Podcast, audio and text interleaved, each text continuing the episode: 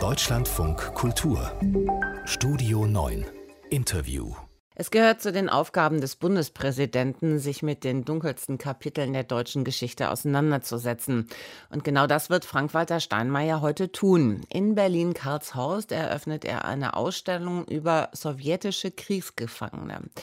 Damit sind aber nicht alle einverstanden und so hat der ukrainische Botschafter in Deutschland seine Teilnahme abgesagt. Martin Aus ist Professor für Geschichte und Kultur Osteuropas an der Rheinischen Friedrich-Wilhelms-Universität in Bonn und er ist auch Vorsitzender des Verbandes der Osteuropa-HistorikerInnen. Schönen guten Morgen, Herr Aust. Guten Morgen, Frau Welti. Können Sie denn die Absage des ukrainischen Botschafters nachvollziehen? Also ich kann nachvollziehen, äh, was Herrn Melnick äh, bewegt, ähm, aber ich kann die Absage nicht nachvollziehen.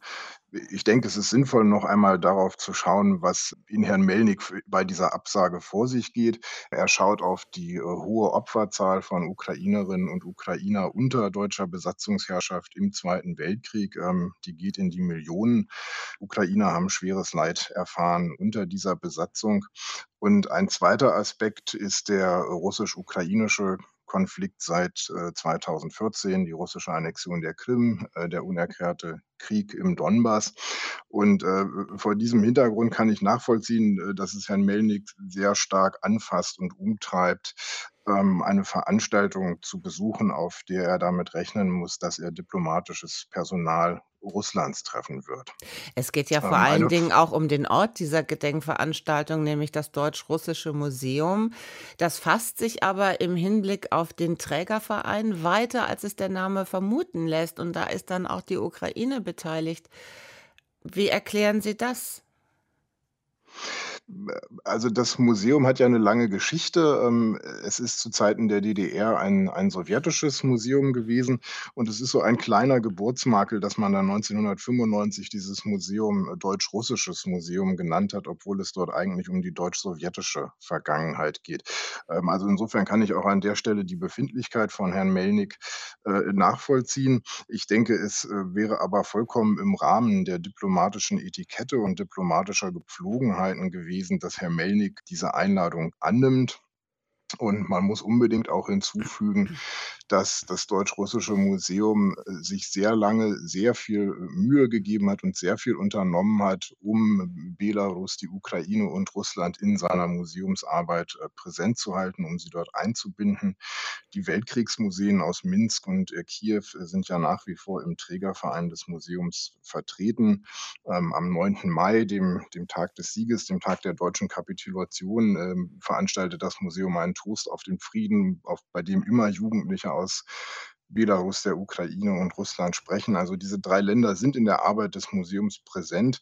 Der Direktor des Museums, Jörg Moret, hat sich in meinen Augen sehr große Dienste darin ähm, erworben, Verdienste erworben, mit allen diesen drei Ländern die Museumsarbeit aufrecht äh, zu erhalten. Und hinzu kommt als nächster Punkt noch, dass also wir warten ja jetzt alle gespannt auf die Rede, die der Bundespräsident heute um 11 Uhr halten wird. Aber nach allem, was abzusehen ist, wird das ja eine sehr ausgewogene Rede sein, in der zu erwarten steht, dass auch die Ukrainer ihren Platz finden, ähm, sodass Herr Melnik, glaube ich, schon eine, eine, eine Chance ähm, vergibt, indem er dieser Veranstaltung leider fernbleibt. Wollte ich gerade sagen, die Voraussetzungen sind ja nicht so besonders günstig für eine Rede, die getragen ist von der Erinnerung an den Krieg in einer verbindenden Wirkung über alle Konflikte und Differenzen hinweg. Wie lässt sich denn dieser Gedanke retten und auch ein Stück weit neu beleben? Also ich denke, die deutsche Seite äh, sollte auf alle Fälle deutlich machen, dass äh, die deutsche Erinnerungskultur alle Opfer äh, deutscher Besatzungsherrschaft im Zweiten Weltkrieg und des deutschen Vernichtungskriegs im östlichen Europa, im Besonderen in Deutschland, im Baltikum, in der Sowjetunion und ihren Nachfolgestaaten im äh, Blick hat. Das ist eine wichtige Aufgabe deutscher Erinnerungskultur und die, die jüngsten Beschlüsse des Deutschen Bundestages zu neuen Gedenkorten in Berlin, die, Reise, die weisen in diese Richtung. Ähm, der Bundespräsident äußert sich auch stets ähm, in diese Richtung. Bilaterale Formate, in denen dieses Gespräch stattfindet, wie beispielsweise auch die deutsch-ukrainische Historikerkommission Insofern kann Deutschland also eine ganze Menge dafür tun, dass dieses Gespräch zustande kommt. Äh, wir können allerdings, äh, nicht so vermessen sein zu denken, wir könnten die Erinnerungskonflikte und die politischen Konflikte, die es etwa zwischen Russland und der Ukraine gibt, äh, lösen. Also, da sind wir dann schon darauf angewiesen, dass dort die Akteure das, selber tun und damit dann eine andere Voraussetzung schaffen für ein ein dialogisches, inklusives Erinnern. Inwieweit braucht es auch ein deutsches Umdenken, um nicht auf ewig Russland mit der Sowjetunion gleichzusetzen? Ähm, ich denke, das findet ja bereits statt. Ähm, ich habe den Eindruck, dass, ähm, diese Vorstellung, der deutsche Blick auf die Sowjetunion sei russisch zentriert, noch sehr stark, der Sichtweise der frühen 90er Jahre verhaftet ist.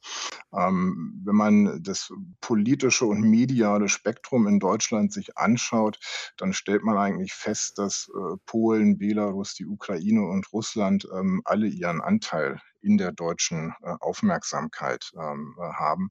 Und, äh, je nachdem, mit wem man spricht, bekommt man zu hören, dass das eine oder das andere Land, ähm, unterrepräsentiert sei. Ähm, also, ich würde an der Stelle sagen, ähm, es ist sehr viel Bewegung und Variabilität im deutschen Blick auf die Länder im östlichen Europa. Und, äh, dazu gehört auch, dass die dass die Bekanntheit, das Wissen um die Ukraine in Deutschland in den letzten Jahren und Jahrzehnten gestiegen ist.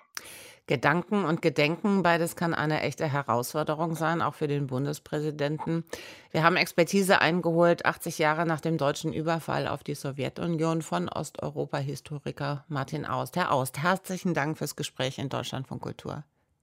Vielen Dank, einen schönen Tag noch, Frau Welti. Auf Wiederhören.